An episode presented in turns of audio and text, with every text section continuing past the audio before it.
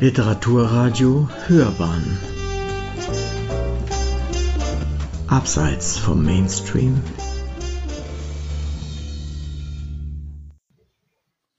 Ein herzliches Grüß Gott. Mein Name ist Ulrike Claudia Hofmann. Ich führe Sie heute durch mein Buch True Crime Starnberger See Mord im Hause Adlon, erschienen im Alliterer Verlag und lese Ihnen daraus einige Passagen vor. Mein Buch ist eine Dokumentation eines wahren Mordfalles aus dem Dezember 1951. Der Tatort, die Starnberger Villa von Ottilie Adlon, der geschiedenen Ehefrau des berühmten Berliner Hoteliers. Eine Nacht im Dezember. Die stille, kalte Schneelandschaft, sie kann sie nur noch erahnen. Draußen ist es dunkel. Beim Schmieren ihrer Semmel trifft sie plötzlich mit brutaler Gewalt ein Schlag ins Gesicht. Ihr fällt das Messer aus der Hand auf den Boden. Sie ist völlig überrascht, unfähig, den Ernst der Lage wahrzunehmen. Doch jetzt begreift sie es, wenn sie in dieser Augenblick den Spazierstock, das scharfe Messer sieht. Sie weiß schlagartig, es geht um ihr Leben. Der Tisch, der Sessel, nichts kann sie schützen. Dieser Mensch sticht und schlägt erbarmungslos auf sie ein. Ihre Hände können ihn nicht abwehren. Ihr Schädel fühlt sich wie gesprungen an. Sie hat etwas mit großer Wucht an ihrer Schläfe getroffen. Dass der Abend brisant werden würde, dachte sie sich schon länger. Deshalb war sie schon den ganzen Tag angespannt und eine heimliche Angst saß ihr im Nacken. Dass es allerdings so enden würde, ahnte sie nicht. Sie ist fassungslos, gelähmt. Dieser Ausbruch an Brutalität kam für sie wie aus dem Nichts. Da ist nur noch dieses von Hass verzerrte Gesicht. Der Mensch handelt im Rausch. Er hört nicht mehr auf. Er sticht immer und immer wieder unerbittlich zu. Sie liegt gekrümmt am Boden. Der Schmerz der Messerstiche in ihrer linken Brust raubt ihr den Atem. Panik überfällt sie. Sie atmet immer schneller, ringt verzweifelt nach Luft, chancenlos. Sie spürt, wie sie zu ersticken droht. Mit ihrer letzten Kraft der Verzweiflung versucht sie ans Fenster zu robben. Doch jetzt bohrt sich noch etwas durch ihre linke Achselhöhle und dringt bis in ihren Nacken. Ihr Körper besteht nur noch aus unermesslichen Schmerz. Er macht den letzten Gedanken an ein Überleben zunichte. Sie kann nicht mehr. Es ist vorbei. Sie sieht noch das Messer wie im Staccato in ihren Leib eindringen. Zum Glück spürt es ihr geschundener Körper nicht mehr. Er ist erlöst. So oder so ähnlich könnte das Leben der 47-jährigen Offizierswitwe Sonja Blettschacher am Abend des 12. Dezember 1951 in der Starnberger Villa von Ottilie Adlon geendet haben. Wenige Monate vor diesem Verbrechen waren bereits in Kempfenhausen in der Villa de Osa drei Menschen umgebracht worden. Kein Wunder, dass dieser grausame Frauenmord im Haus Adlon die Menschen in der Gegend beunruhigte. Starnberger Bürgerinnen und Bürger galten plötzlich als Mordverdächtige. Manche kamen kurzzeitig in Haft. Der Fall Blettschacher beschäftigte die Bevölkerung über viele Jahre und befeuerte immer wieder Gerüchte. Mit meinem Buch möchte ich die damaligen Geschehnisse aufarbeiten. Als Grundlage dienen ausschließlich die originalen Ermittlungsakten der Staatsanwaltschaft München II. In Form einer Dokumentation werden die Fakten, die über das Verbrechen bekannt sind, sowie die Arbeit der Ermittlungsbehörden rekonstruiert. Dabei kommen die Quellen so oft wie möglich selbst zum Sprechen. Sie erhalten sozusagen Akteneinsicht. Zugleich habe ich als Historikerin in wissenschaftlichen Sachkapiteln das zeithistorische Umfeld beleuchtet. Tauchen wir jetzt ein in das Verbrechen, tauchen wir in die Geschehnisse ein. Ein Postbote kann sein Paket nicht zustellen. Donnerstag, 13. Dezember 1951. Es ist eine Routineangelegenheit. Er soll ein Nachnahmepaket ausliefern. Gegen 11 Uhr klingelt der Paketzusteller in Starnberg in der Max-Emanuel-Straße 7.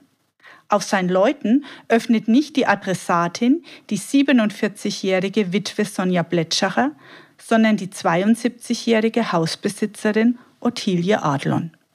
Die alte Dame ist nicht bereit, die Nachnahmegebühren für ihre Mieterin auszulegen. Stattdessen schickt sie ihre 31-jährige Tochter Elisabeth in den zweiten Stock, um Sonja Bletschacher zu benachrichtigen.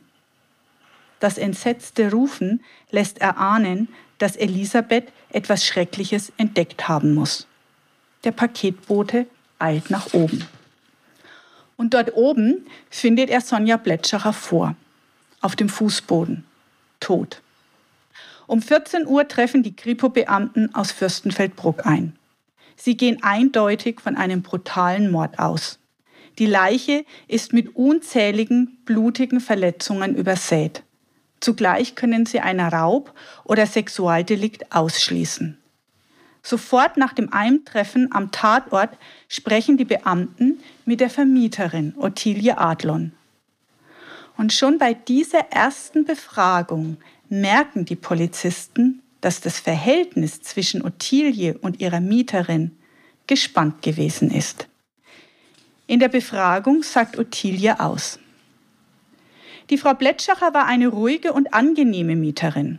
Erst in den letzten 14 Tagen kam es zwischen ihr und mir zu Unstimmigkeiten, die ihre Ursache darin hatten, dass sie ihre Kohlen nach oben schaffen ließ, obwohl sie im Keller genügend Raum zur Verfügung hatte. Sie hat auch während des vergangenen Sommers wiederholt ihre Bettwäsche über den Balkon ausgeschüttelt, unter dem ich mit meiner Tochter auf meiner Veranda saß. Dabei kam es von Seiten der Frau Bletschacher zu groben Worten. Sie war ein guter Mensch, aber manchmal hatte sie cholerische Anfälle. Die Beamten durchleuchten zunächst das enge Umfeld von Sonja Bletschacher. Sie sprechen mit allen Bewohnern der Villa, der Nachbarschaft, Sonjas Freundinnen, Bekannten und ihrer Familie. Am zweiten Weihnachtsfeiertag, rund zwei Wochen nach dem Verbrechen, zieht die Kripo eine erste Zwischenbilanz.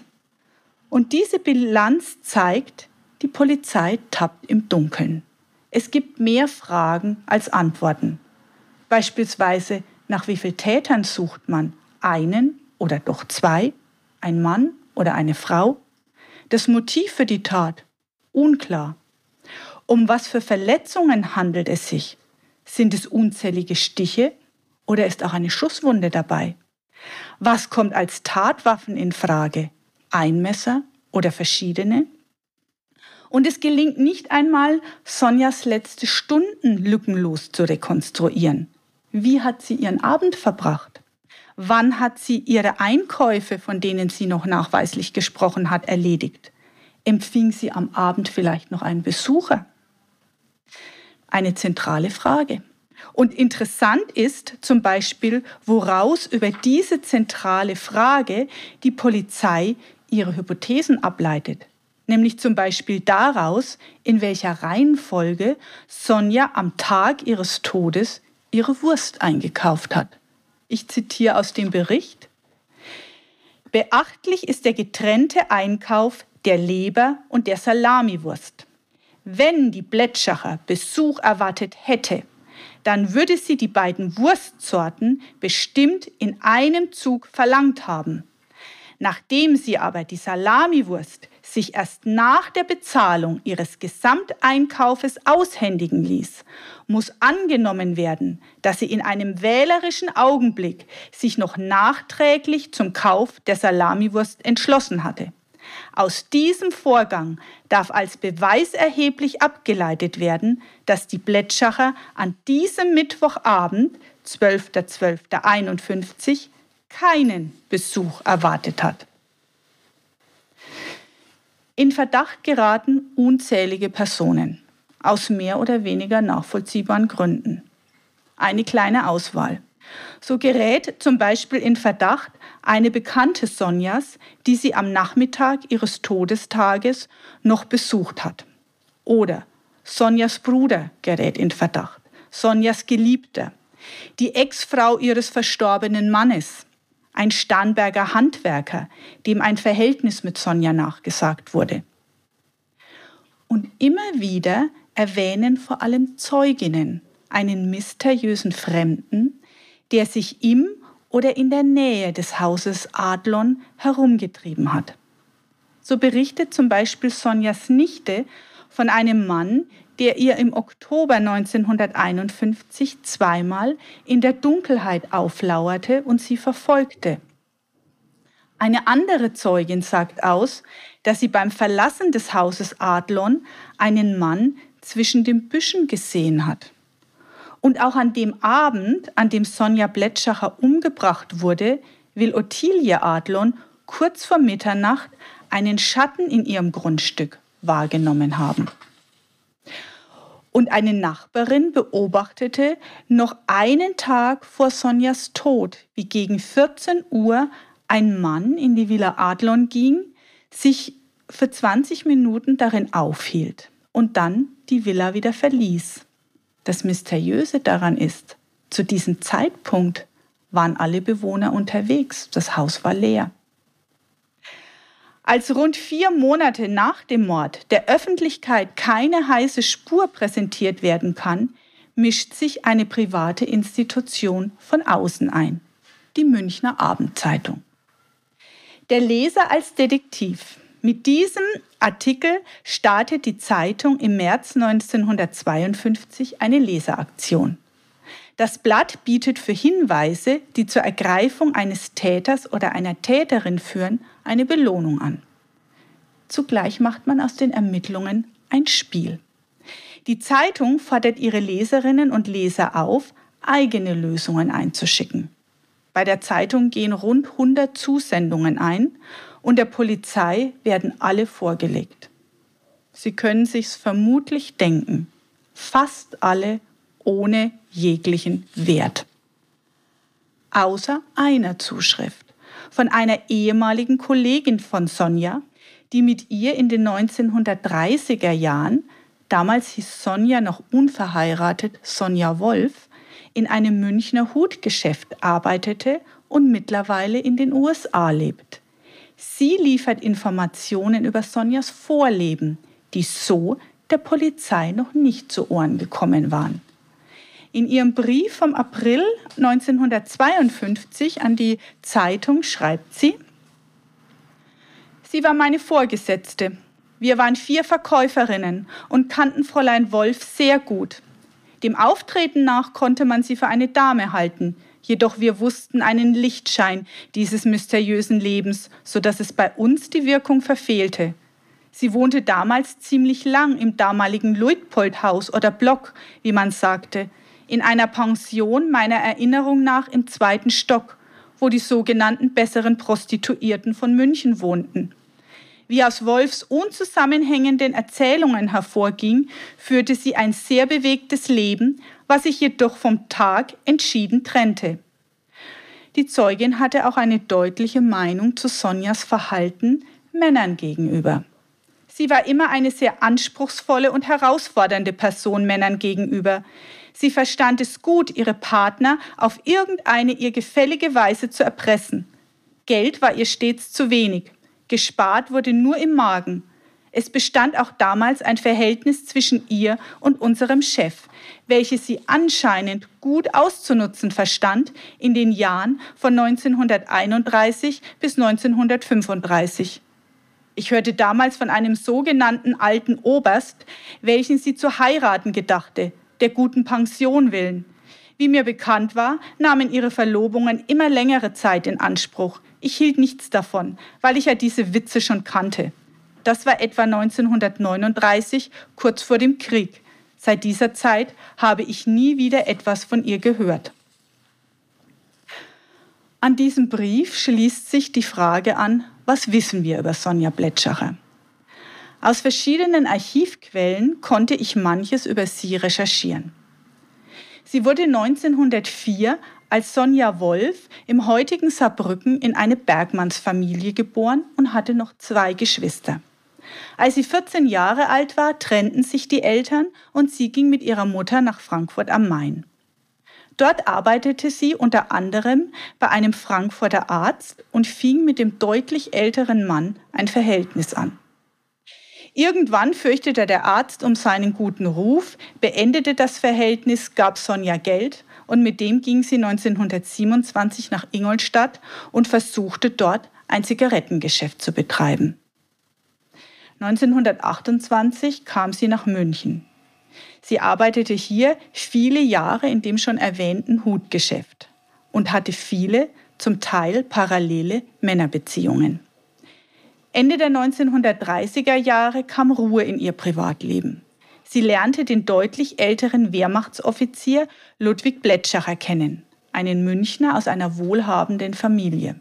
1940 heirateten die beiden. Für Sonja, die aus einfachen Verhältnissen stammte, bedeutete diese Ehe einen sozialen Aufstieg. Das Eheglück dauerte aber nicht allzu lang. Im September 1944 starb Ludwig Blätschacher nicht an der Front, sondern zu Hause an den Folgen vermutlich eines Herzinfarktes. Jetzt als Witwe, alleinstehend, kam sie relativ schnell in Geldschwierigkeiten und sie zog im August 1948 mit ihrer Nichte nach Starnberg in das kleine Dachgeschoss in der Villa Adlon. Sonja war rund drei Jahre ohne Einkommen. 1945 fielen ihre Versorgungsbezüge weg und erst 1948 erhielt sie wieder eine Witwenpension. Und diese reichte nicht für ihren doch noch verhältnismäßig großzügigen Lebensstil. Um ihren Lebensunterhalt zu bestreiten, verkaufte Sonja Stoffe und viele ihrer Wertgegenstände, die sie noch aus ihrer Ehe besaß. Und sie unterhielt auch, mehr oder weniger geheim, Männerbekanntschaften, die ihr materielle Vorteile boten. Einer geregelten Arbeit ging sie nicht nach. Etwas an ihr empfand ihre Umgebung nach dem Tod ihres Mannes als rätselhaft. Ihr plötzlicher Hang zu spiritistischen Sitzungen denn dies passte nicht zu ihr. Alle Menschen, die sie kannten, beschrieben sie ähnlich. Sie galt als gutmütiger, hilfsbereiter Mensch, aber eine praktisch orientierte Frau, die immer darauf achtete, nicht zu kurz zu kommen und ihren Vorteil zu wahren. Sie galt als intelligent, energisch und eben sehr materiell eingestellt. Auf ihr Umfeld der 1940er und 1950er Jahre wirkte sie mysteriös, fast schon provozierend. So zeigte sie phasenweise sexuelle Interessen an Frauen. Sie galt als verschlossener Mensch, wie wenn sie nach außen einen Schein wahren wollte, etwas verbergen wollte und sich nicht in die Karten schauen lässt. Und genau in diesem als mysteriös, widersprüchlich empfundenen Wesen der Toten vermuten die Ermittler das Motiv und sagen immer, aus diesem Grund kommen sie nicht weiter. Doch so ganz ohne heiße Spur und Hoffnung, wie es bisher scheint, sind die Ermittler nicht. Schon kurz nach der Tat halten sie eine Person für verdächtig, die zunächst wenig in den Akten sichtbar wird. Elisabeth Adlon. Sie war, wie schon erwähnt, die 31-jährige und jüngste Tochter der Hausbesitzerin Ottilie Adlon und des Hoteliers Louis Adlon. Schon zwei Wochen nach der Tat bezieht die Kripo Elisabeth in den Täterkreis ein. Im Laufe der weiteren Ermittlungen verfestigt sich für die Kripo der Verdacht. Ein Grund ist, dass sich durch Zeugenaussagen Zweifel an Elisabeths Alibi ergeben. Verdächtig erscheint Elisabeth für die Kripo auch wegen ihrer von Zeuginnen oft beschriebenen Persönlichkeit. In einem Schreiben vom 8. Januar 1952 hält die Polizei dazu fest. Dagegen hat sich der Tatverdacht gegen die ledige Elisabeth Adlon weiterhin verstärkt. Die Zeugenaussagen, die sehr vorsichtig gemacht wurden, lassen vermuten, dass die Elisabeth Adlon geistigen Komplexen unterliegt. Nachdem auch ihr Alibi für die Tatzeit nicht einwandfrei ist, muss sie in den Täterkreis einbezogen werden. Obwohl sie sich mit der Ermordeten gut verstanden haben will, wurde sie aber bei der Schilderung sexueller Vorgänge abgewiesen. Es ist deshalb nicht von der Hand zu weisen, dass die Adlon in einem Wutanfall sich an der Blätschacher vergangen hat und in einem geistigen Minderwertigkeitszustand den Mord ausgeführt hat. Nach diesen Erkenntnissen wird Elisabeth im Januar 52 das erste Mal ausführlich vernommen. Zu ihrem Verhältnis zu Sonja Blätschacher und zu ihrem Alibi am Tag von Sonjas Tod. Doch ihren Angaben widersprechen eben mehrere Zeuginnen. Die Polizei versucht außerdem, weitere Informationen über die Persönlichkeit von Elisabeth zu bekommen. Denn immer mehr Zeuginnen schildern, dass sie an ihr ein auffälliges Verhalten beobachtet haben. So wühlt sie zum Beispiel sinnlos im Mülleimer oder sie verschiebt einfach ohne Grund Gegenstände. Und in diesem Zusammenhang kommt die Mutter Ottilie stärker ins Visier. Denn sie gilt als herrisch, jähzornig und gegenüber ihrer Tochter auch als gewalttätig. Sie soll Elisabeth als irre beschimpft, bespuckt und mit Fäusten und sogar Gegenständen geschlagen haben. Und dann passiert etwas Unerwartetes. Im Februar 1952 meldet sich der ehemalige Vermögensverwalter von Ottilie Adlon bei der Polizei. Er wohnte bis Ende 1949 noch mit ihr in der Villa. Und er berichtet jetzt von ständigen Streitereien und Gehässigkeiten von Ottilie gegenüber Sonja. Und dieser Zeuge, den die Polizei als sehr glaubwürdig einschätzt, sagt dazu noch aus, Ottilie die Tat zuzutrauen. Die Ermittler versuchen jetzt, die Schlinge um die beiden Frauen enger zu ziehen. Sie nehmen Elisabeth fest und beantragen Untersuchungshaft. Auch Ottilie wird in die Mangel genommen, doch ein Durchbruch gelingt der Kripo damit nicht. Die Polizei kann den Verdacht gegen die beiden nicht aufrechterhalten und muss Elisabeth aus der Untersuchungshaft entlassen. In der folgenden Zeit sucht die Kripo natürlich weiter. Sie recherchiert intensiv nach Ansätzen in Sonjas Vorleben bis in die 1920er Jahre. Sie überprüft Tatverdächtige im Zusammenhang mit anderen Verbrechen und geht, wie auch bisher schon, noch zahlreichen mysteriösen Spuren nach. Beispielsweise taucht immer wieder das Gerücht auf, ob Sonja vielleicht eine Spionin war. Der Hintergrund, ihr verstorbener Mann war Wehrmachtsoffizier. Vielleicht, so das Gerede, war er bei der Abwehr der Wehrmacht und Sonja hat ebenfalls für die Abwehr der Wehrmacht als Spionin gearbeitet. Oder behauptet eine Zeugin, Sonja in den 1920er Jahren im Umfeld eines mysteriösen polnischen Bekannten kennengelernt zu haben. Und mit diesem Mann will sie Sonja noch 1951 in Starnberg im Auto gesehen haben. Doch jahrelange intensive Fahndungen nach diesem Mann führen ins Leere. Er scheint nicht zu existieren. Oder ein Versicherungsvertreter erkundigt sich bei Ottilie Adlon nach dem Fall Blätschacher. Danach wird er telefonisch bei seinem Arbeitgeber bedroht. Und als 1961 der Arzt Otto Braun in seiner Villa in Pöcking ermordet wird, geht die Polizei der Frage nach, ob es einen Zusammenhang zu Sonja Blätschacher gibt. Der Hintergrund ist, Otto Braun kannte Sonjas verstorbenen Mann und hatte vor ihrer Ehe auch eine Affäre mit Sonja und wurde auch in den Ermittlungen zu ihrem Tod vernommen. Außerdem behauptet Vera Brüne, die für den Mord an Otto Braun verurteilt wurde, den Mörder von Sonja Blätschacher zu kennen. Doch keine dieser vielen Spuren bringt die Lösung. Der Tod von Sonja Blätschacher ist bis heute nicht aufgeklärt. Nach den letzten Bemühungen in den frühen 1970er Jahren wird die Akte geschlossen. Doch ein Verbrechen ohne Aufklärung empfinde ich persönlich als unbefriedigend. Und daher habe ich mich hinreißen lassen, von diesem streng wissenschaftlich dokumentarischen Charakter auf wenigen Seiten meines Buches abzuweichen und habe eine fiktive Lösung entworfen.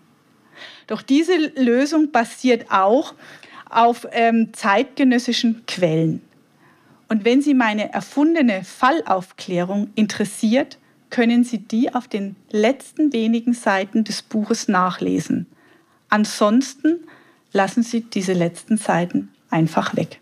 Ich danke für Ihre Aufmerksamkeit und Ihr Interesse.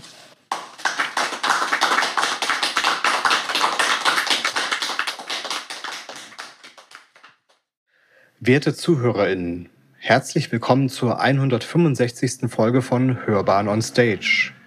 Mein Name ist Steven Lundström. Zu Gast bei uns ist in unserem Studio in der Georgenstraße in Schwabing Dr. Ulrike Hoffmann. Wir sprechen heute mit ihr über ihr gerade erschienenes Buch True Crime Starnberger See. Es handelt von einem bis heute ungelösten Mordfall in bester Gesellschaft. Tatort ist die Villa Adlon. Mordopfer ist Sonja Plätschacher. Mit Ihnen, Frau Hoffmann, möchte ich heute über offene Enden, Ihre Arbeit als Archivarin und natürlich über True Crime selbst sprechen. Frau Hofmann, schön, dass Sie den Weg zu uns gefunden haben. Dankeschön. Frau Hofmann, äh, Sie haben mit True Crime nicht nur eine spannende Reise vorgelegt, die die Lesenden und unsere ZuhörerInnen zurück in die ersten Jahre der Nachkriegszeit führt. Es geht um einen Cold Case, also einen Mordfall, der nie aufgeklärt wurde. Die Natur dieser Fälle ist nun mal die, dass das Ende offen bleibt, mehr oder weniger jedenfalls. Für mich sind Open Ends schwierig. Wie ist das bei Ihnen? Sie haben ja schon in der Lesung so einen kleinen Hinweis gegeben. Ja, es ist unbefriedigend. Also es gibt ja unterschiedliche äh, Formen von, wie Sie sagen, Open End. Es gibt Fälle, wo es vielleicht ähm, einen Hauptbeschuldigten gibt, der auch vor Gericht gestellt wird oder auch nicht vor Gericht gestellt wird und wo man sagt, weil man ihm nichts nachweisen kann, bleibt der Fall offen.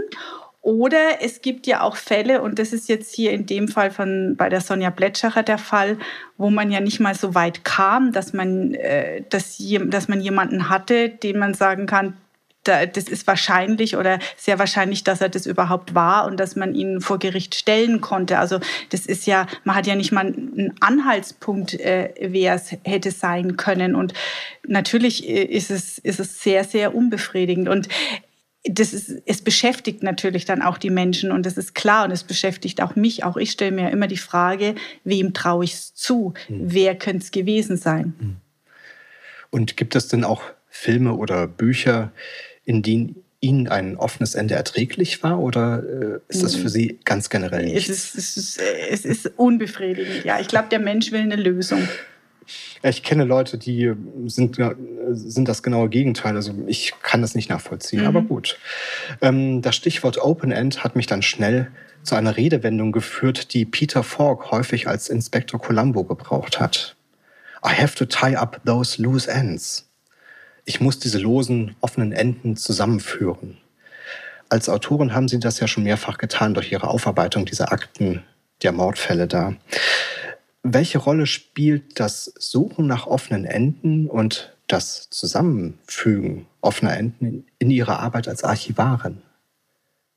Das ist jetzt eine sehr schwierige Frage. Also meine Arbeit als Archivarin und offene Enden zusammenzuführen, ja, in einer gewissen Weise schon, weil sich viele Menschen an die Archive zum, oder an, ich arbeite im Staatsarchiv München, natürlich auch ins, äh, ins Staatsarchiv München kommen, weil sie Auskunft über ihre Wurzeln möchten. Sei es, weil sie tatsächlich nicht wissen, zum Beispiel, wer ist ihr Vater, wo stammen, woher, von wo stammen sie ab, oder weil sie einfach auch gezielt Familienforschung betreiben.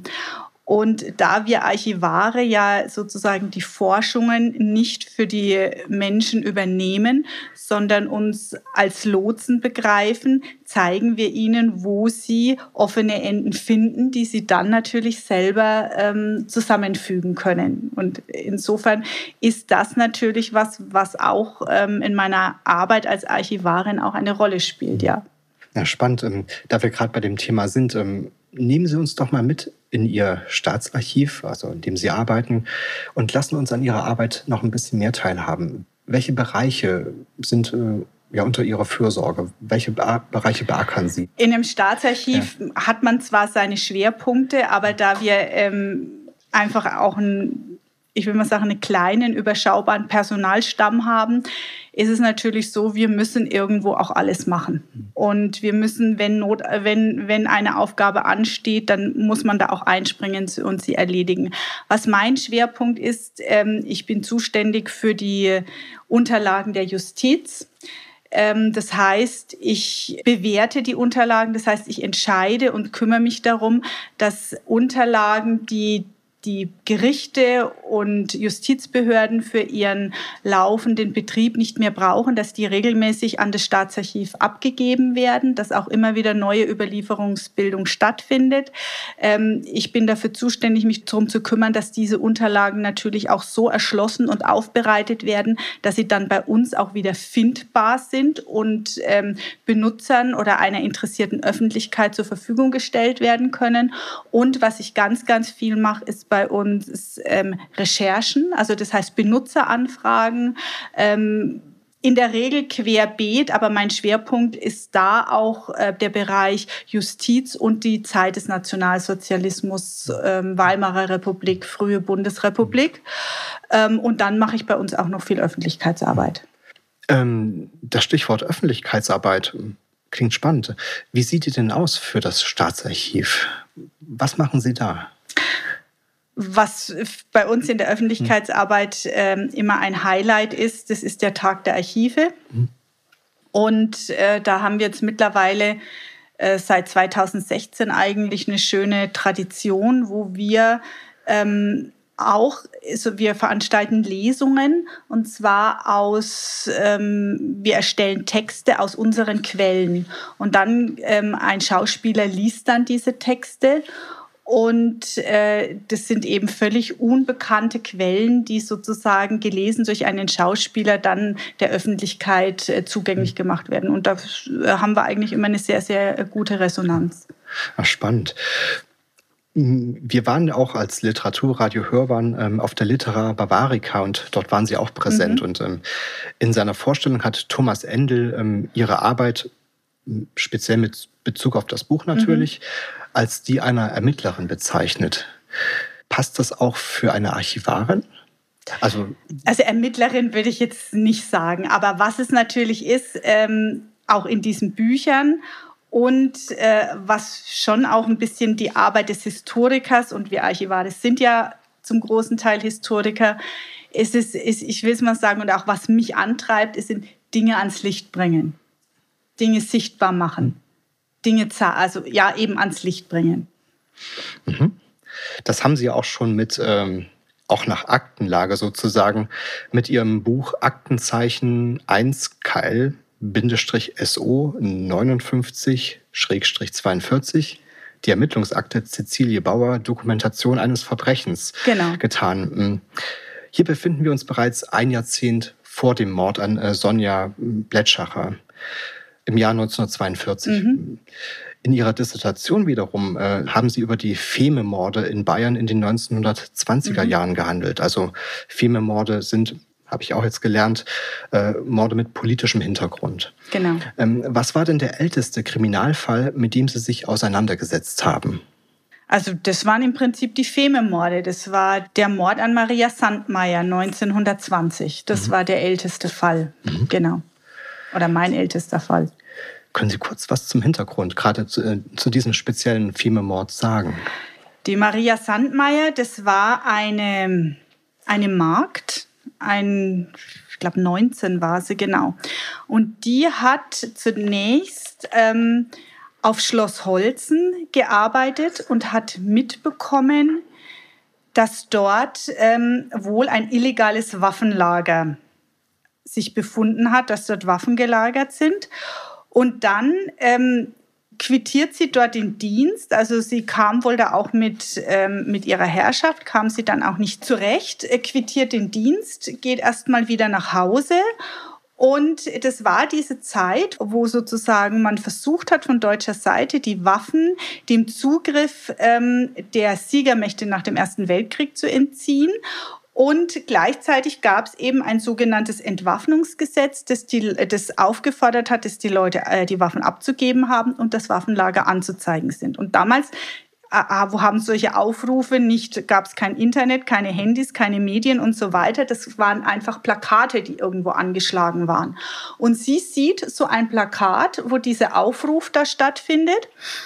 Und ähm, sie ist relativ unbedarft, merkt sich die Druckerei und geht dann zu dieser Druckerei hin und sagt, äh, also sie hat da ein Waffenlager, das sie anzeigen möchte. Was sie allerdings nicht wusste, war, dass die Mitarbeiter und auch der Besitzer der Druckerei Mitglied der Einwohnerwehren waren. Und diese Einwohnerwehren waren ja genau die, die die Waffen verschoben haben und deren Waffenlager das waren.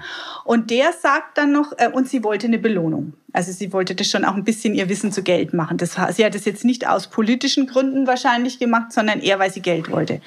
Und, äh, de, ähm, und der sagt zu ihr, also sie darf zu niemandem was sagen, er kümmert sich darum. Und dann erscheint, also mittlerweile hat sie da eine Stelle in München, ganz hier in der Nähe, in der Tengstraße. Und da erscheint dann am Abend ein Mann, ein junger Mann und gibt sich als ein Herr von der Kommission aus, also von der, Ent von der Entwaffnungskommission und hätte Fragen wegen diesem Lager, wegen diesem Waffenlager. Und äh, sie sagt, sie muss da also mit dem mitgehen. Und dann findet man sie, ihre Leiche im Forstenrieder Park bei München mit einem Schild. Also sie ist stranguliert und sie hat ein Schild um den, um den Hals. Du Schandweib hast verraten dein Vaterland. Du wurdest gerichtet von der schwarzen Hand. Unterm Strich war es also letztlich so, auch wenn es so in der Regel nicht im Detail nachweisbar war, aber ähm, der von der Druckerei, der Einwohnerwehrmann von der Druckerei, der hat natürlich die entsprechenden Leute informiert. Die haben diese, das war dann so ein Kreis von jungen, äh, jungen Männern, äh, die haben sich der Sache natürlich angenommen und die haben sie wohl ähm, ermordet, mhm. um zu verhindern, dass sie diese Waffen ähm, äh, verrät oder ihnen schadet. Mhm. Das war, der, das war der erste Fall. Es gab dann eben noch mehrere. Ähm, der Fall wurde nicht erstmal nicht aufgeklärt. Das hing auch, da, äh, äh, hing auch damit zusammen. Es gab einen sehr rührigen Staatsanwalt, der wurde ausgebremst. Ähm, es gab ähm, der Polizeipräsident von München hat dafür gesorgt, dass die Tatverdächtigen rechtzeitig gewarnt wurden, dass sie ein Auto bekommen haben, dass sie sich nach Österreich absetzen konnten. Und ähm, genau, also insofern wurde es nicht aufgeklärt. Und dann gab es ja Ende der 20er, Anfang der 30er Jahre wurden ja solche Verbrechen amnestiert und dann hat es auch einer äh, gesagt, ja, also es, er hat es mehr oder weniger gestanden. Und dann war es aber ohne Relevanz. Hm. Eine große Tat, ja. Das waren jetzt Fälle aus den 20er Jahren. Mhm. Ich hatte es ja schon vorher im Vorgespräch ja. angekündigt. Ich habe hier einen mysteriösen Umschlag mit auch äh, mit Akten. Der Mann vom Radio holt jetzt mal das Papier raus, um es mal zu kommentieren und reicht es ähm, an den Gast weiter. Was meinen Sie, könnten Sie sich auch für diese Akten hier begeistern, wenn Sie sich den Titel mal anschauen? Für Sie, werte Zuhörende und auch für Sie, Frau Hofmann, zur Einordnung. Es handelt sich hier um eine Textbearbeitung der sogenannten Grabräuber-Papyri. Mhm. Die Ermittlungsakten stammen aus dem alten Ägypten und beziehen sich vor allem auf die Plünderung äh, von Pharaonengräbern, Gräbern des Hofstaates und hoher Beamter. Mhm. Tatort ist die gewaltige Nekropole im Süden Ägyptens bei der Stadt Theben oder schlicht die Stadt wie sie in den Quellen genannt wird. In räumlicher Nähe sind die Tempel von Karnak und Luxor, um mal äh, allen hier einen, eine räumliche Einordnung zu geben. Und natürlich ist uns allen das Schlagwort das Tal der Könige bekannt. Wir befinden uns im 11. Jahrhundert und vor unserer Zeit. Und in diesen Papyri finden sich zum Beispiel Verhörprotokolle. Mhm. Es geht auch um Verhörmethoden. Mhm. Ganz spannend finde ich. Zum Beispiel ähm, hat man zwei ähm, Methoden gehabt. Eine, die ähm, übliche war die, man führte die Leute in die Wüste und befragte sie peinlich mit verschiedenen Utensilien. Es gab aber auch eine andere spannende, wie ich fand, ähm, dass man Verdächtige äh, an den Tatort führte und sie dabei beobachtete, was für Reaktionen sie zeigten. Auch das ist spannend. Deswegen und vor diesem Hintergrund nun äh, lassen Sie mich meine Frage präzisieren, Frau Hofmann. Wie wäre es mit True Crime im Tal der Könige. Ja, sicherlich spannend, vor allen Dingen, wie Sie ja schon angedeutet haben, wenn, Sie, wenn es darum auch um Verhörmethoden geht. Ähm, ich finde das auch immer spannend, dann zu sehen, ähm, ja, welche Zeit hat welche Methoden. Ähm, erstens ich will mal sagen, von den technischen Möglichkeiten, aber hinter diesen Methoden oder auch hinter, hinter den Fragen, die man stellt, wo man seinen Fokus drauf hat, das sagt ja auch was über den Zeitgeist mhm. aus. Und ich finde es sowas äh, sehr spannend, ähm, wenn man sowas dann auch vergleichen kann. Mhm. Und da kommen wir dann auch wieder zum Thema, ähm, der Archivare oder der Archive zurück, wenn wir oft auch gefragt werden, ja, warum hebt ihr denn sowas auf oder warum hebt ihr denn das so für immer auf oder das ist doch so, der konkrete Fall ist doch jetzt überhaupt nicht wichtig oder doch uninteressant. Aber es geht ja nicht immer nur um den konkreten Fall, sondern jeder Fall ist ja auch ein Spiegel seiner Zeit. Und aus dem, wenn man das dann nebeneinander legt, wie hat sich das über die ja, wir sagen es jetzt über die Jahrhunderte, wenn wir das jetzt noch mit einbeziehen, dann wird der Bogen ja noch größer. Was zeigen sich für Veränderungen, was zeigen sich aber vielleicht auch für Kontinuitäten? Und insofern finde ich sowas hochspannend. Mhm. Also man soll natürlich mal mit äh, historischen Vergleichen äh, vorsichtig sein, aber ähm, so ein Kennzeichen der altägyptischen Justiz war schon, dass oft äh, die ermittelnden Behörden zugleich auch Richter waren und Ankläger äh, und äh, nach dem, was ich über Ihre ja, Hintergrundrecherchen über den Polizeiapparat mhm. der, im Dritten Reich auch äh, erfahren habe, gab es diese Tendenzen ja oft auch im Dritten Reich. Also nicht in der Form, dass wirklich alles eins zu eins gesetzt war, aber schon, ähm, es war schon schwierig, diese Rechtslage im alten Ägypten. Aber, ähm, naja, wer weiß, vielleicht habe ich jetzt Ihnen ein Floh ins Ohr gesetzt und äh, also weil Sie Ein sagen, Ägyptologe findet sich auf jeden Fall. wenn Sie sagen, ja, mit, äh, mit dem Vergleich das hm. muss man vorsichtig sein. Ja. ja. in dem Sinne, dass man sagt, man darf es jetzt aus der heutigen Sicht oder mit unseren heutigen hm. Maßstäben, hm. sollen wir es nicht bewerten. Aber Vergleich meine ich natürlich, hm. indem ich es analysiere ja. und dann sozusagen, indem ich diese verschiedenen, äh, diese verschiedenen Punkte oder diese verschiedenen Zeiten einfach hm. analysiere. Und das finde ich einfach wichtig und auch hochspannend. Mhm. Naja. Kriegen wir jetzt den Bogen hin vom Land der beiden Ufer, dem schwarzen Land, hin äh, und dem Nil hin zum Starnberger See. Lassen Sie uns erst einmal den Tathergang rekonstruieren. Ich meine aber den Tathergang zu True Crime, Starnberger See. Wie kam es dazu? Ähm, was stand am Anfang Ihrer Arbeit, bis das Buch dann endlich auch fertig war? Was war der auslösende Moment dafür, dass Sie dieses Buch geschrieben haben? Sie meinen, wie ich diesen Fall gefunden mhm. habe. Es ist tatsächlich so, den habe ich nicht gefunden, sondern der Fall hat mich gefunden. Ich kann es Ihnen nicht sagen. Ich habe ja schon ein bisschen meine Arbeit beschrieben und äh, ich denke, da kann sich auch jeder, kann das jeder nachvollziehen. Durch meine Hände gehen unzählige historische Akten. Und als Archivar liest man diese Akten natürlich nicht. Wir haben einen ganz anderen Zugriff ähm, auf diese Akten. Und da gibt's aber immer wieder dann plötzlich Akten, wo man dann doch mal verharrt oder wo man, wo einem was anspricht.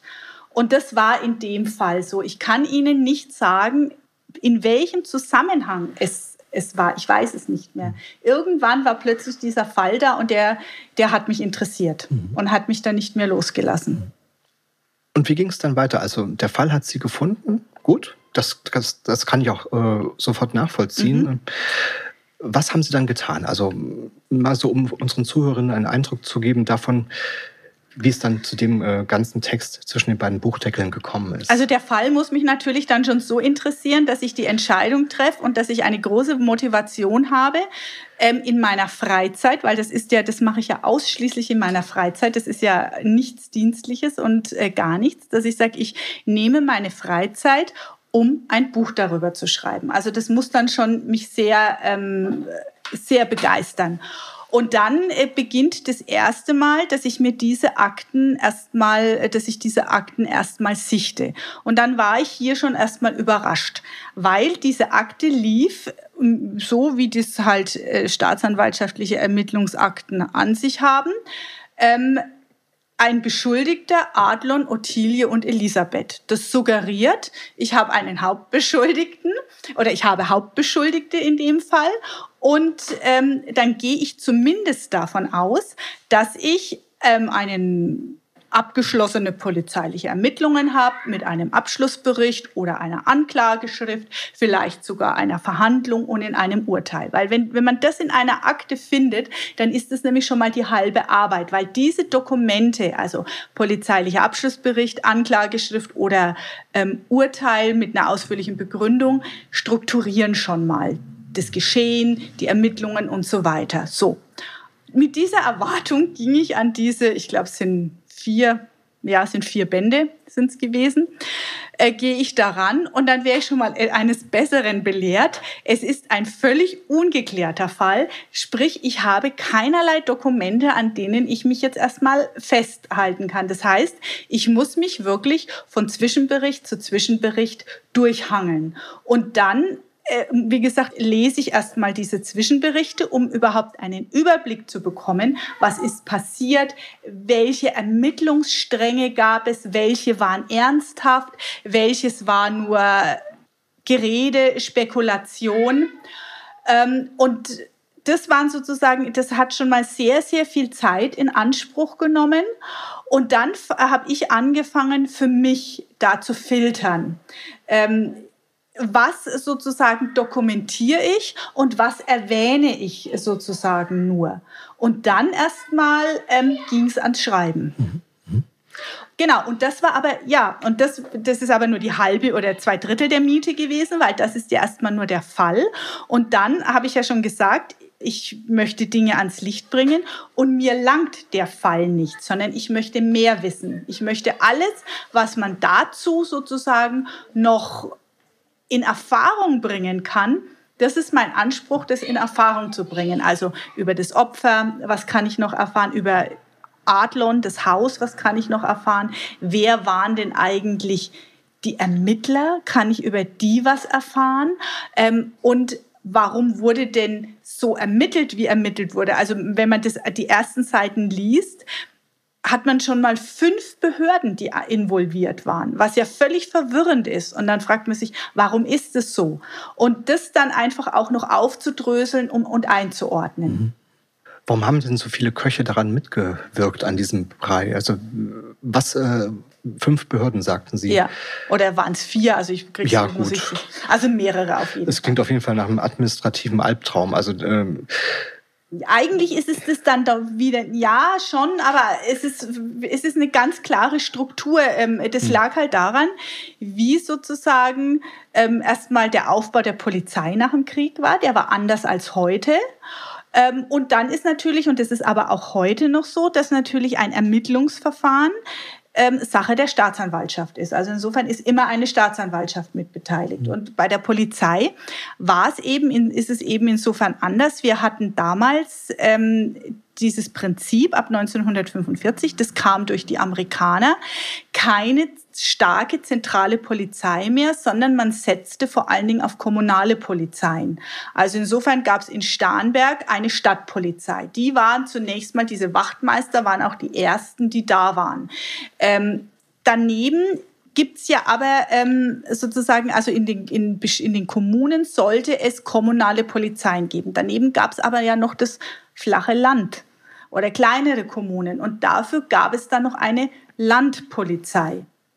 Und diese Landpolizei hatte natürlich jetzt auch wieder Hierarchien. Und jetzt war diese, und diese Landpolizei war aber auch ich will mal sagen, auch finanziell natürlich besser ausgestattet. Das war die staatliche Polizei. Und jetzt, das hat man in Starnberg gemerkt, merken die kommunalen Polizeien oder kann die kommunale Polizei merken, mein, mit so einem schweren Verbrechen sind wir überfordert. Das heißt, dann rufen die die Landpolizei. Jetzt kommt die, diese, äh, diese zuständige Stelle aus Fürstenfeldbruck. Unterstützt werden sie noch immer noch, auch manchmal bei Vernehmungen, von den Wachtmeistern der Stadtpolizei. Dann haben wir schon zwei. Dann kommen ähm, ist diese äh, Kriminalaußenstelle aus Fürstenfeldbruck, ja, die ist auch nicht allzu groß. Jetzt schaltet sich das Präsidium der Landpolizei in München ein. Da sind wir schon bei Nummer vier. Das scheint auch ein Team gewesen zu sein zwischen Präsidium und Fürstenfeldbruck. Äh, ähm, also es war mindestens ein Fünfer-Team und denen wurde natürlich noch zugearbeitet. So, und dann ähm, braucht man aber trotz alledem kriminaltechnische Unterstützung. Und dann kommt ähm, der Vorläufer des LKA, des Landeskriminalamtes, noch mit ins Spiel. Da sind wir schon bei fünf. Und jetzt äh, hat sich dann noch herausgestellt, dass man auch, dass auch Ermittlungen im Stadtgebiet ähm, München noch notwendig waren. Also nach diesem einen mysteriösen Bekannten da, der da nie aufgetaucht ist. München war aber eine Großstadt, die hatte ihre eigene Kommunalpolizei. Bis 1975 war die äh, Polizei ähm, in München keine staatliche Polizei, sondern in städtischer Hand. Da haben wir jetzt schon die Münchner Kommune, haben wir jetzt schon die sechste Stelle. Also ich weiß nicht, habe ich die Staatsanwaltschaft schon aufgezählt, die natürlich dann als Herrin des Verfahrens auch immer noch mit dazu kommt. Also insofern haben wir sehr, sehr viele ähm, Ermittlungsbehörden, die damit involviert sind. Jetzt verstehe ich auch noch besser, warum Sie ähm, auch so großen Nachdruck und so viel ähm, Zeit in die Hintergrundrecherchen auch investiert haben. Also es gibt in Ihrem Buch ja ähm, zwei Abschnitte über die Struktur der Polizei nach, in der Nachkriegszeit. Mhm. Ähm, jetzt erkennt man auch, warum das so wichtig war. Ähm, ich wollte nur noch eine Frage ähm, noch anschließen. Sie haben schon einen gute, einen guten Teil ähm, zu den Quellen gesagt, mit denen sie zu tun hatten. Entsprechend halt das, was, was in den Akten sich findet. Verhörprotokolle, Tatortfotos und so weiter. Mhm. In Ihrem Buch kommt aber noch mehr vor. Ähm, man könnte jetzt noch eine weitere Institution dazu bringen, nämlich die sogenannte vierte Gewalt, also die Presse. Mhm. Ähm, was gab es neben den Ermittlungsakten noch für Quellen, mit denen Sie arbeiten konnten? Also für den Fall habe ja. ich wirklich nur die Ermittlungsakten okay. ähm, hinzugezogen, mhm. weil alles andere, also allein wenn man sich diesen Presseartikel in der Abendzeitung durchliest, der ist so gespickt von Fach, also wirklich falschen Tatsachen und falschen Fakten. Mhm. Auf die Presse würde ich mich jetzt bei so einer Dokumentation nicht verlassen, mhm. sondern dann wirklich nur die, äh, das, was in den Ermittlungsakten mhm. steht. Ich bin ja aber auch bei diesen Sachkapiteln, da habe ich ja auch ähm, teilweise bisher unausgewertete Originalquellen noch zusätzlich ver äh, verwendet. Und das waren dann nicht Ermittlungsakten, sondern das waren dann wirklich Akten über ähm, zum Beispiel Spruchkammerakten, Personalakten oder einfach ganz normale Sachakten über, ähm, über die Polizei und so weiter. Ähm, das war dann noch breiter aufgestellt. Hm in diesen Hintergrundrecherchen gehen Sie auch ähm, dankenswerterweise auf die Ermittler selbst ein. Was haben Sie da recherchiert und äh, vor allen Dingen, warum haben Sie das getan? Also warum ich das äh, getan habe, ist natürlich ganz klar, wenn ich all das verstehen möchte, oder das ist für mich, oder ich, für mich ist es immer ein Interesse, wer sind die Menschen dahinter? Diese mhm. ganz konkreten Biografien. Und ich finde das so spannend, weil man dann auch so viel über die Zeit erfährt, und zwar abseits der großen politischen Leitlinien. Wenn man sich dann die Ermittler anschaut, was haben sie denn in der NS-Zeit gemacht? Wo kommen sie denn her? Wo sind sie denn geprägt worden? Wie sind sie denn geprägt worden? Ähm, das ist auch immer für mich ein Spiegel der Zeit. Hm. Ähm ich habe natürlich die Kapitel gerade auch darüber ähm, intensiv gelesen, aber hat sich ähm, die Vergangenheit zum Beispiel von Herrn Bolzmacher oder mhm. dem einen Ermittler, hat sich das auf seine Ermittlungsarbeit ausgewirkt? Und wenn ja, wie? Welche Möglichkeiten gibt es, äh, solchen Dingen auch nachzuspüren? Denn das stelle ich mir doch sehr schwer vor. Ja, ist es auch. Und ähm, ich denke, es hat sich auf die Ermittlung nicht ausgewirkt. Es waren einfach Kriminaler, die haben ihr Handwerk, sie haben ihr Handwerk letztlich ausgeübt. Ich fand es nur interessant, an einer Stelle, das ist eine ganz kleine Stelle, da beklagt er, also man merkt ja auch immer, wie, wie frustriert die sind, dass sie dann einfach nicht weiterkommen. Und dann beklagt er letztlich, dass ihnen einfach bestimmte Methoden nicht zur Verfügung stehen. Ja. Und da zitierte den Paragraphen, der das eben nicht mehr erlaubt, der das eben nicht erlaubt. Und hm, ich habe den jetzt, äh, habe den jetzt nicht im Kopf, aber ich habe dann nachgeschaut, was das bedeutet. Und das bedeutet dann halt letztlich halt ja Druck ausüben, Gewalt ausüben und so weiter. Und das bedauert er dass das nicht möglich ist. Und dann denke ich mir, ja, vor zehn Jahren wäre es möglich gewesen. Zehn Jahre vorher wäre es möglich gewesen. Und ähm, da denke ich, das ist halt schon, da spiegelt sich das auch schon, weil gerade dieser Bolzmacher ist ja jemand, der in seiner beruflichen Ausbildung, der ist ja in der NS-Zeit geprägt worden. Der ist ja, hat ja als junger Polizist in den 30er Jahren angefangen. Und ich denke, in sowas spiegelt sich das wieder. Mhm. In seinem Hand, ich will mal sagen, jetzt in seinem konkreten, in seiner handwerklichen, kriminalistischen Tätigkeit bestimmt nicht. Aber mhm. in solchen Äußerungen spiegelt sich das mhm. wieder. Mhm. Bleiben wir vielleicht noch kurz bei diesem Punkt. Wie sahen denn die, ähm, ja, wie sah denn die Verstrickung der Kriminalpolizei im Dritten Reich in die Verbrechen des Dritten Reiches genau aus? Also wie, es wurde ja sehr viel umstrukturiert, wie Sie es auch in Ihrem mhm. Hintergrundkapitel beschreiben. Mhm. Können Sie vielleicht dazu was sagen? Ja, also es war ja erstmal so, der, der Mythos den sich auch die Kriminalpolizei selber gegeben hat, war ja der, wir waren im Dritten Reich die saubere Kripo und dann gab es die von der Gestapo. Und die haben sie diese ganzen, äh, diese ganzen politischen Ermittlungen gemacht und da hatten wir ja nichts zu tun. Damit hatten wir nichts zu tun. Das stimmt auf einem gewissen ersten Blick und in einer gewissen eingeschränkten Sichtweise stimmt das, weil es gab ja auch im Dritten Reich noch ganz normale Diebstähle oder nicht politisch motivierte ähm, Kapitalverbrechen, äh, die einfach auch so ermittelt wurden, wie sie davor auch ermittelt wurden. Das sieht man zum Beispiel auch in diesem anderen Buch, was ich geschrieben habe von der Cecilie Bauer. Das hat sich erstmal in den Ermittlungen nicht unterschieden. Das andere war aber, dass es natürlich darüber hinaus sehr viele andere Verstrickungen der Kriminalpolizei gab. Also zum einen war es schon so, wo kamen denn die Gestapo-Beamten her? Die sind ja nicht plötzlich 1933 vom Himmel gefallen. Das waren sehr oft natürlich auch Kripo-Beamte also die von der Kriminalpolizei kamen. Sicherlich nicht immer freiwillig, das kann schon sein, aber die haben dann eben einfach auch zur Gestapo gewechselt. Dann muss man auch sagen, dass ähm, das war schon eine Tendenz, die fing schon vor der NS-Zeit an, die sogenannte ähm, Verbrechensprävention, wo man es sagte, es geht nicht unbedingt darum, den Einzelnen vor einem Verbrechen zu schützen, sondern die Gesellschaft vor bestimmten Verbrechergruppen, Berufsverbrecher oder Menschengruppen zu schützen. Und ähm, als Prävention war dann, und das war auch eine Idee der Kripo, kategorisiert man dann eben auch Menschen. Ähm, das sind halt Berufsverbrecher, das sind, äh, die stehen im Verdacht, leicht Prostituierte zu sein und da können überall Probleme auftauchen. Und dann steckt man die halt mal präventiv ins KZ ohne Gerichtsurteil oder sonstiges. Und dann war man natürlich auch ähm, involviert an die Verfolgung der, der Sinti und Roma. Und dann muss man auch sehen, dass Kripo-Beamte natürlich auch in die besetzten ähm, Gebiete abkommandiert wurden. Und ja, was haben sie da gemacht? Da waren sie halt dabei, ähm, wenn Transporte in, äh, ins KZ ähm, zusammengestellt werden sollten, bewacht werden sollten. Also da war natürlich schon eine starke Involvierung auch gegeben. Mhm.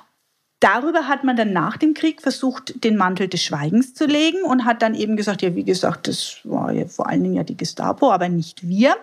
Ähm, und was natürlich der Kripo zugute kam, waren, dass die von ihnen ins Visier genommenen Gruppen wie diese Berufsverbrecher oder wie es damals hieß, die Zigeuner, es gab ja beim LKA eine eigene Stelle nur für Zigeuner, ähm, dass die ja auch in der Nachkriegszeit, für die hat sich keiner interessiert, das waren Menschen, Mei, die, die, die war, die, auf die hat man genauso herabgeschaut wie im Dritten Reich. Und insofern hat es wenig mhm. interessiert. Mhm.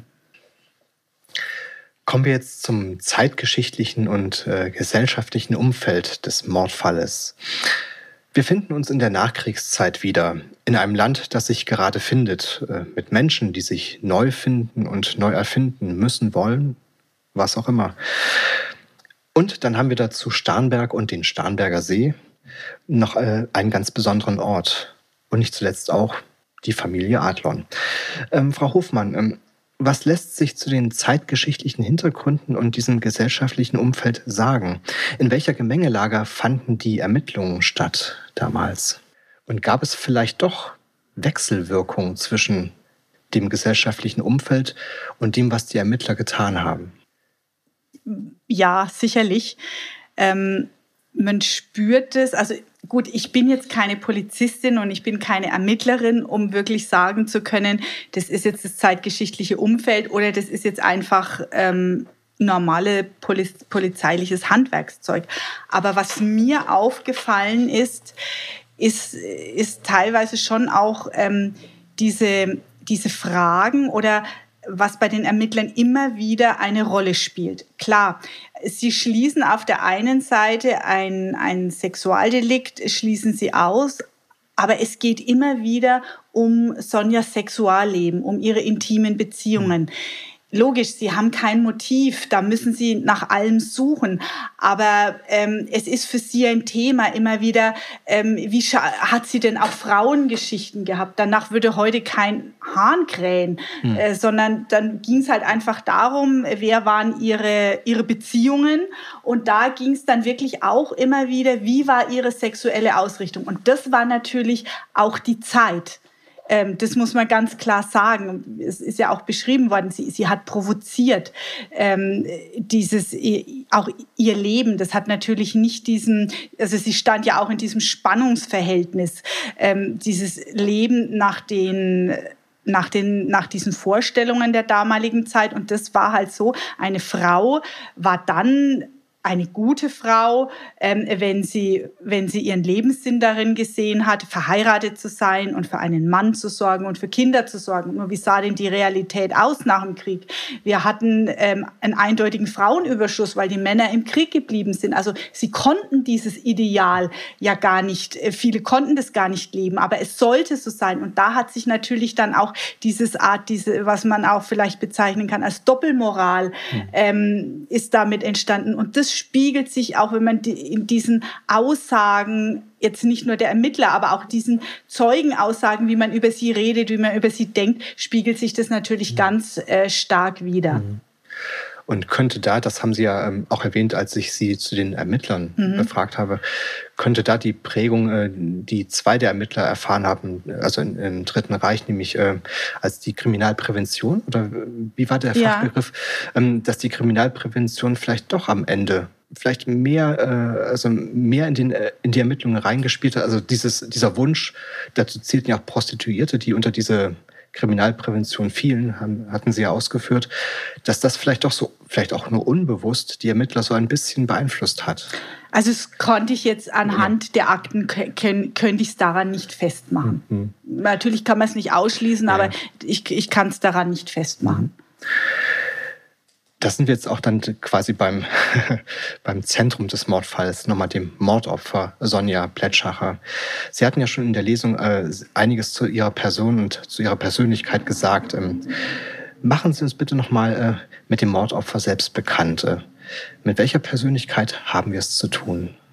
Äh, in den Akten kommt sie rüber, wie gesagt, als eine Frau, um es mal im Sprachgebrauch der damaligen Zeit zu formulieren. Heute würde man es sicherlich so nicht mehr denken, aber damals die eine Art Doppelleben geführt hat. Mhm. Und das äh, sagen ja dann auch die Ermittler zum Teil wieder. Also sie hatte sehr viele Männerbeziehungen, sie hatte sehr viele parallele Männerbeziehungen und ähm, ich denke, solange das sozusagen unterm Deckel war, da war es halt so, aber nach außen sollte man das einfach nicht zeigen.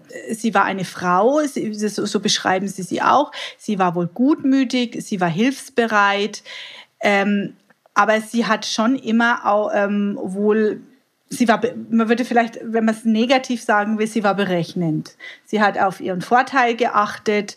Sie hatte ja offensichtlich auch Männerbeziehungen. Also man kann nicht sagen, sie hat sich von Männern aushalten lassen, aber sie hat natürlich, wo sie einen finanziellen oder materiellen Vorteil hatte, den hat sie dann natürlich auch mitgenommen. Ähm, wie gesagt, sie hat auf der anderen Seite hat sie das natürlich nicht nach außen, ähm, hat sie es nicht als Monstranz vor sich hergetragen. Sie hat sich nicht in die Karten blicken lassen Und dadurch entstand natürlich auch so dieser Eindruck, sie will was verbergen, irgendwas stimmt nicht mit ihr, da ist was Mysteriöses. Und das war natürlich auch wieder der Nährboden, wo dann auch, was das Motiv anging, wilde Gerüchte und Spekulationen entstanden sind. Mhm. Das ist ein gutes Stichwort, äh, Gerüchte, Spekulationen, Gerüchte, Küche. Ähm, der Name, der jetzt ja auch immer schon wieder im, quasi wie der Elefant im Raum steht, ist der Name Adlon. Mhm. Und ähm, in den Ermittlungen zählen ja auch ähm, zwei Mitglieder der Familie, die dort vor Ort wohnten, zumindest zeitweise auch zu möglichen Tatverdächtigen. Genau. Ähm, also die Ermittlungsakte ja. läuft ja auch unter dem ja. Namen Adlon. Ja, ja, ist spannend. Ähm, welche Rolle hat denn dann der Name, hat die Familie und eben die gerade auch speziell in dieser Villa wohnenden äh, Mitglieder der Familie Adlon in der öffentlichen Wahrnehmung gespielt? In der Presse zum Beispiel oder vielleicht auch in Stammtischgesprächen. Gut, das kann man das jetzt nicht gut nachvollziehen, nicht. aber in der Presse zumindest. Hat das eine Rolle gespielt? Ähm, also ich kann mir eigentlich nicht vorstellen, dass das gar nicht ähm, in der Abendzeitung zum Beispiel thematisiert worden ist, dass da die Familie Adlon verstrickt war. Also es wurde jetzt, wie gesagt, in der Presse so dominant, wie man sich das jetzt vielleicht hm. vorstellt, war es gar nicht. Was hm. in der Presse vor allen Dingen dann später eher die Rolle spielte, war dieser Bezug zu dem Fall ähm, Otto Braun hm. äh, und äh, Vera Brüne. Das war dann eher noch, was eine Rolle gespielt hat. Ich habe mich immer gefragt, spielt es bei den Ermittlungen eine Rolle, die Adlons? Und äh, da war ich tatsächlich immer hin und her schwankend. Ähm, auf der einen Seite hat dieser Kommissar, dieser ermittelnde Kommissar aus Fürstenfeldbruck, dieser Bolzmacher, also man spürt richtig, wie diese Ottilie Adlon, wie die ihn einfach, wie die ein rotes Tuch für ihn ist, wo er dann auch sagt, sinngemäß, die macht ganz Starnberg verrückt und beeinflusst die Zeugen und ähm, das Beste wäre, die wäre in Haft, damit sie nicht sozusagen, also hier, äh, die, also alles sozusagen durcheinander bringen kann. Ähm, auf der anderen Seite war es dann wieder so, ähm, dass man das Gefühl hatte, zum Beispiel dieser dieser, dieser Versicherungsvertreter, der kam nach Starnberg und es sagte dann auch, er wollte nicht nur einen Versicherungsabschluss machen, sondern er hat sich da so ein bisschen nach dem Fall erkundigt. Er war einfach neugierig und spricht mit der Ottilie Adlon und äh, danach ähm, ruft bei seiner Versicherung jemand anonym an und sagt, er soll das in Zukunft unterlassen, wenn ihm seine Familie wichtig ist. Also der wird bedroht. Hm.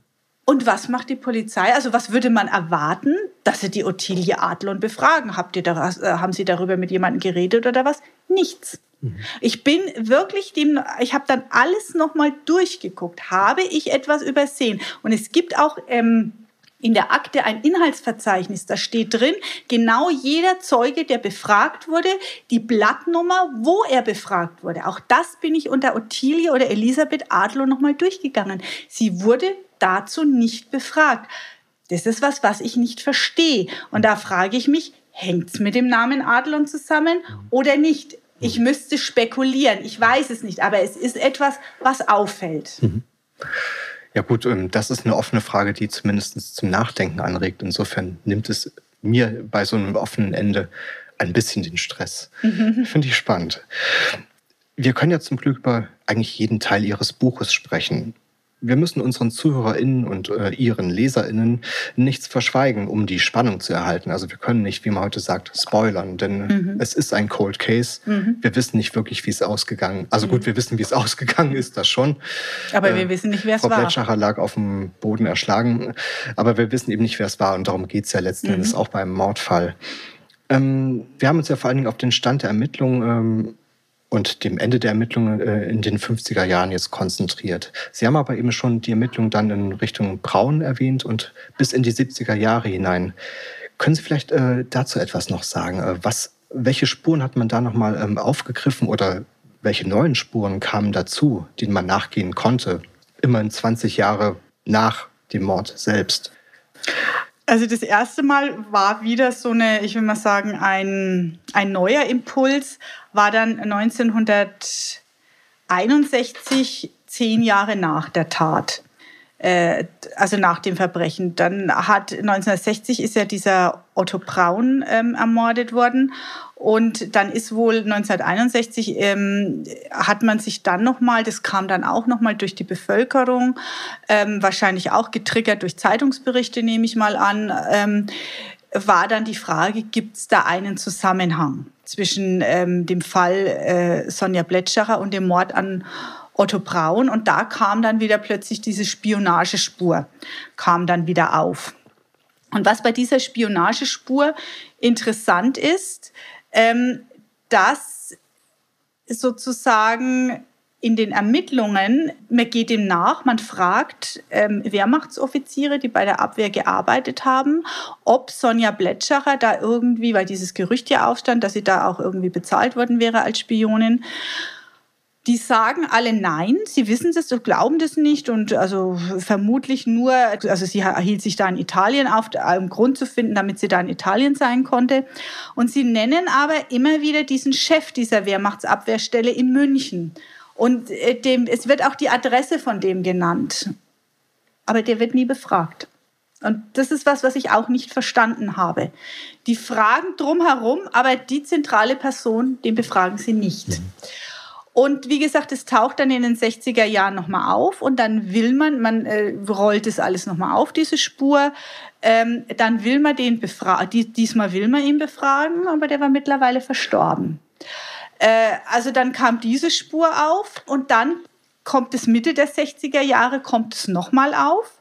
Und nachher, ähm, das alles lief immer in diesem Zusammenhang einer Wiederaufnahme des Verfahrens von Vera Brüne.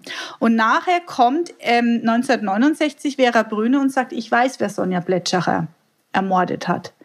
Es wäre sozusagen, der Otto Braun ist ja mit seiner Haushälterin, der Elfriede Klo, ermordet worden. Und sie hat gesagt, das war die Elfriede Klo, die hat die Sonja Bletscherer ermordet. Und das hätte ihr der Otto Braun gesagt. Und auch da war es wieder, sie befragen drumherum, ermitteln drumherum, aber was tun sie nicht? Sie vernehmen nicht einmal Vera Brüne. Und äh, man geht aber dann scheint auch plausibel zu sein. Vera Brüner hat eben alles versucht, ein Wiederaufnahmeverfahren ähm, zu erwirken. Und sie wollte damit sagen, ähm, weil, diese, weil diese Frau, diese Elfriede Klo, Sonja Bletschacher ermordet hat ähm, und sie immer wieder äh, dem Otto Braun erpresst hätte und gedroht hätte, sie würde sagen, er hätte sie angestiftet und so weiter, wäre es ein plausibles Motiv gewesen, warum nicht sie, sondern er seine Haushaltshilfe äh, sozusagen oder ermordet hat.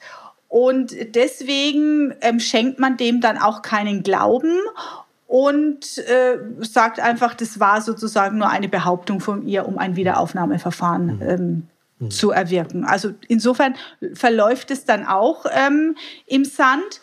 Und dann kommen natürlich auch immer wieder Hinweise, ähm, dann auch noch in den Anfang der 70er Jahre aus der Bevölkerung, aber die sind so abenteuerlich. Also die, die gehen dann von, von Sachverhalten aus, die vorn und hinten nicht stimmen, dass Sonja eine, dass Sonja Halbjüdin oder Jüdin gewesen wäre und dass sie irgendwo, das, also das, war, das, das waren dann Trittbrettfahrer. Und in den 70er Jahren, Anfang der 70er Jahre stellt man dann, schließt man dann die Akte. Ja, mal sehen. Wer weiß, vielleicht gibt es dann doch noch mal irgendwann unverhofft äh, die entscheidende Spur. Das bringt mich zur vorletzten Frage. Ähm, dank Ihrer Arbeit als Historikerin haben Sie den Fall Sonja Plätschacher in jedem Fall um neue Aspekte bereichern können. Die zeitgeschichtlichen Hintergründe, in denen die neuen Polizeistrukturen zum Beispiel entstanden, haben sie aufgearbeitet. Also namentlich die Verstrickung der Kriminalpolizei in die Verbrechen des Nationalsozialismus. Diese Aspekte dürften damals in der Presse und an den Stammtischen wohl eher keine Rolle gespielt haben.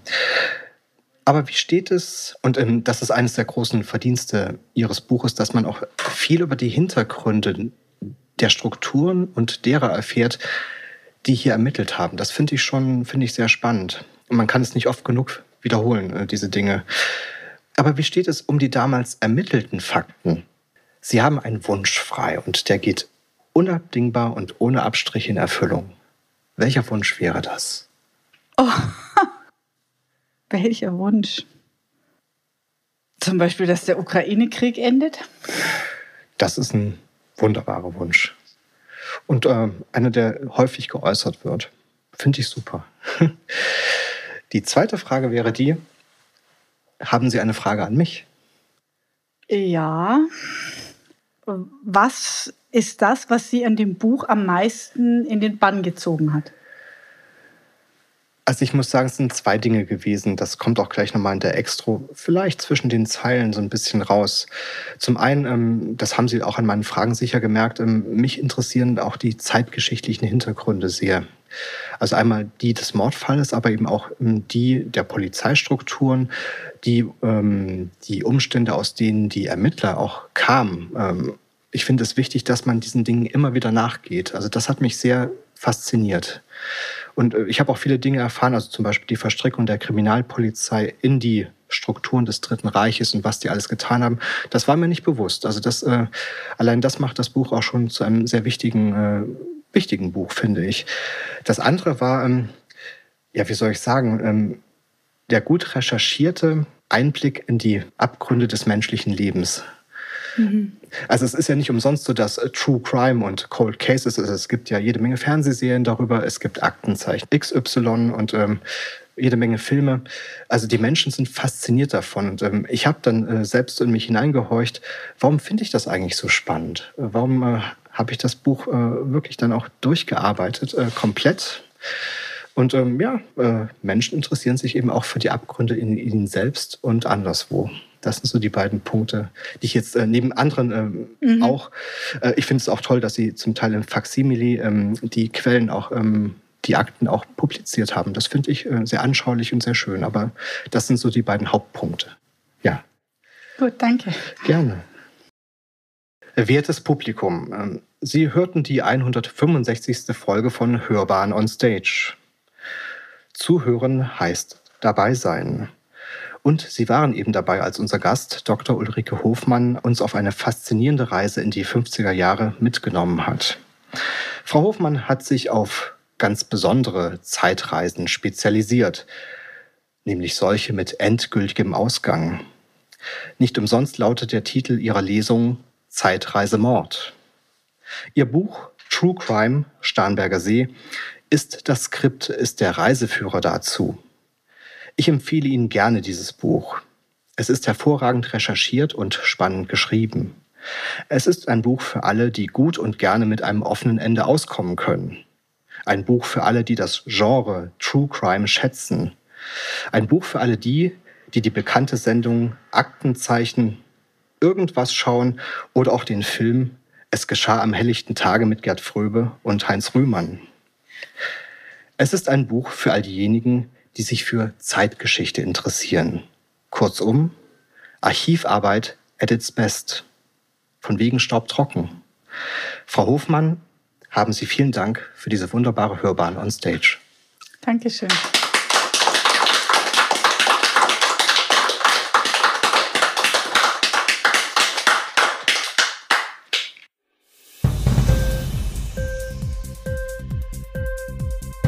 Hat dir die Sendung gefallen? Literatur pur, ja, das sind wir. Natürlich auch als Podcast. Hier kannst du unsere Podcasts hören. Anchor, Spotify, Apple Podcast, iTunes, Google Podcasts, radio.de und viele andere mehr.